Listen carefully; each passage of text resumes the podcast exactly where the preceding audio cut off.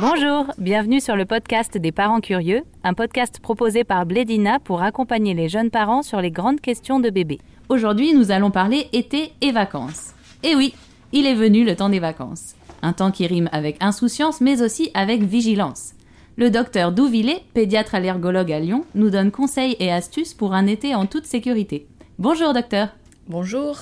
Avec les beaux jours, il faut faire attention à l'exposition au soleil des tout petits notamment. Quels sont les bons réflexes à adopter Effectivement, il faut faire attention aux coups de chaleur qui surviennent vite chez les tout petits, notamment à la plage. L'un des premiers conseils pour sortir est d'éviter les heures les plus chaudes, entre 11h et 16h, et de privilégier les zones ombragées. Mais attention car même à l'ombre il y a des UV et il faut donc bien penser à protéger bébé. Alors justement, comment protéger bébé du soleil? Il faut penser à protéger sa peau, sa tête et les yeux la peau avec de la crème solaire, un t-shirt anti-UV et des vêtements longs et légers, la tête avec le port d'un chapeau à large bord et les yeux grâce à des lunettes de soleil avec une monture adaptée à son âge de catégorie 3 ou 4 portant la norme CE. Sur la plage, vous pouvez aussi utiliser une tente anti-UV. Et bien entendu, il faut penser à bien crémer votre bébé. Et à propos des crèmes solaires, comment bien les choisir?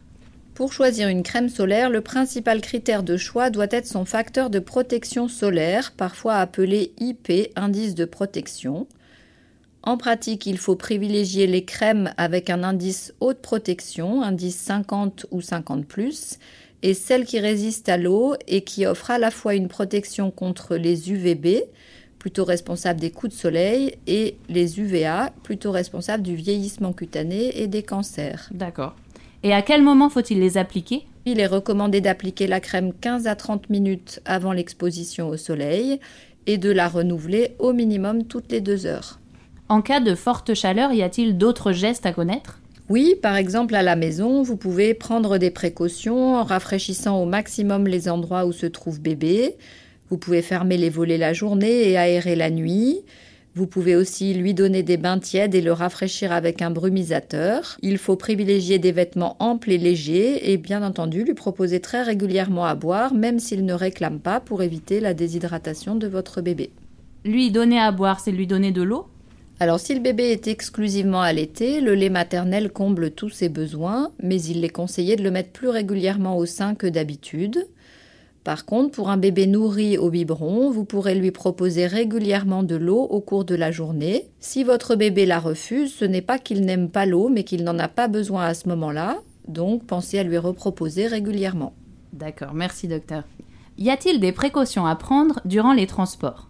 Pendant les promenades avec bébé, et contrairement aux idées reçues, il est primordial de ne pas mettre de linge, foulard, serviette devant l'ouverture de la poussette, sinon ça fait une véritable étuve.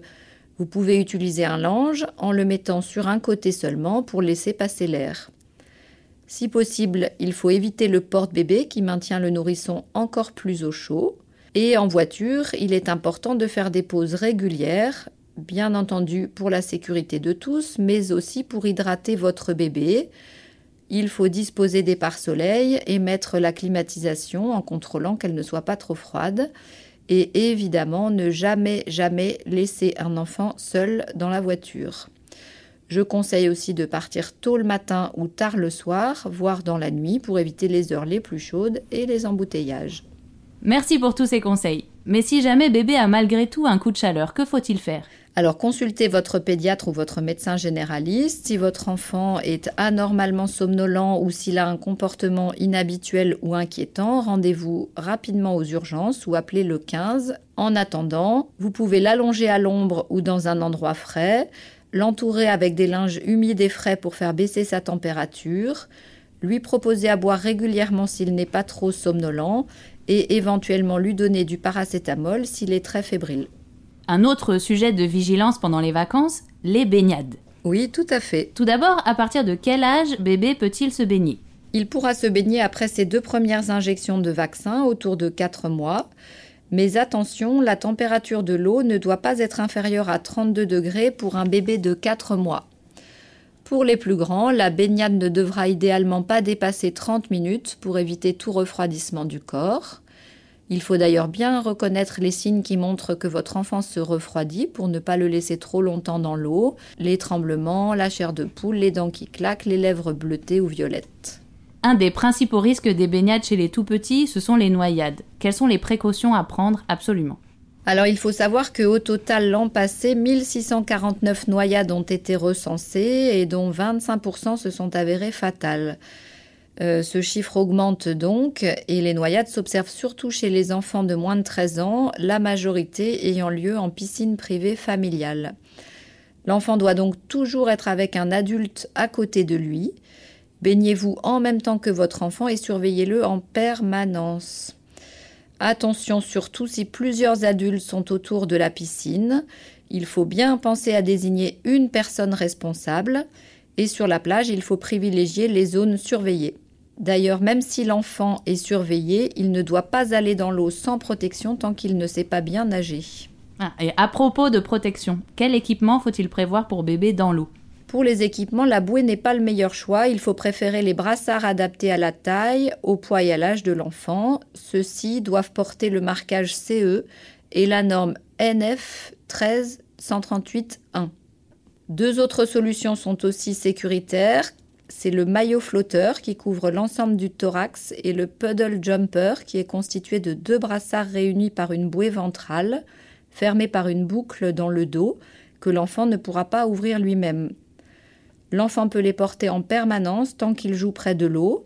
La matière qui assure leur flottaison n'est pas de l'air et ne présente donc pas le risque de se dégonfler. Il faut rester vigilant si votre enfant joue avec une bouée, un matelas ou un bateau pneumatique. En effet, ces jouets gonflables ne protègent pas de la noyade et il est préconisé qu'un adulte reste toujours près d'eux dès qu'ils sont près de l'eau. Bien sûr, l'une des meilleures préventions au risque de noyade est d'apprendre très vite à l'enfant à nager. Merci pour tous ces conseils pour la plage. Mais certains passent leurs vacances d'été à la montagne aussi, alors quelles précautions faut-il prendre? Alors pour les promenades, il faut prendre les mêmes précautions qu'évoquées auparavant pour éviter les coups de chaleur et la déshydratation, en protégeant bébé, en lui donnant régulièrement à boire. Et à cela s'ajoutent les précautions à prendre par rapport à l'altitude. On considère que jusqu'à 500 mètres, il n'y a pas de problème, mais qu'une gêne peut commencer à apparaître entre 500 et 1000 mètres. Au-delà de 1000 mètres, il faut être attentif au comportement du bébé qui va se plaindre ou réellement pleurer si ses oreilles sont douloureuses. Il est recommandé de s'arrêter régulièrement, de faire des paliers par 500 mètres et de faire téter bébé au sein ou au biberon pour le faire déglutir et détendre ses tympans comme lors d'un voyage en avion au moment du décollage ou de l'atterrissage. Sachez que souvent les premiers jours en montagne, votre bébé dormira moins bien, car son corps a besoin de s'acclimater. Alors ne prévoyez pas trop de sorties avec bébé et laissez-lui le temps de se reposer à la montagne. En montagne également, l'air est souvent plus sec. N'hésitez pas à mettre un linge humide dans sa chambre pour humidifier l'air et proposez-lui à boire plus souvent. Et y a-t-il une altitude à ne pas dépasser? En général, au cabinet, pour les nourrissons de moins d'un an, je recommande de privilégier plutôt les stations ne dépassant pas 1000-1200 mètres, en tout cas maximum 1500 mètres. Une fois là-bas, évitez de lui faire prendre un téléphérique, car une montée trop rapide va le gêner et peut dans certains cas provoquer une otite. Un autre sujet avec l'été, ce sont les moustiques. On parle de plus en plus de moustiques tigres.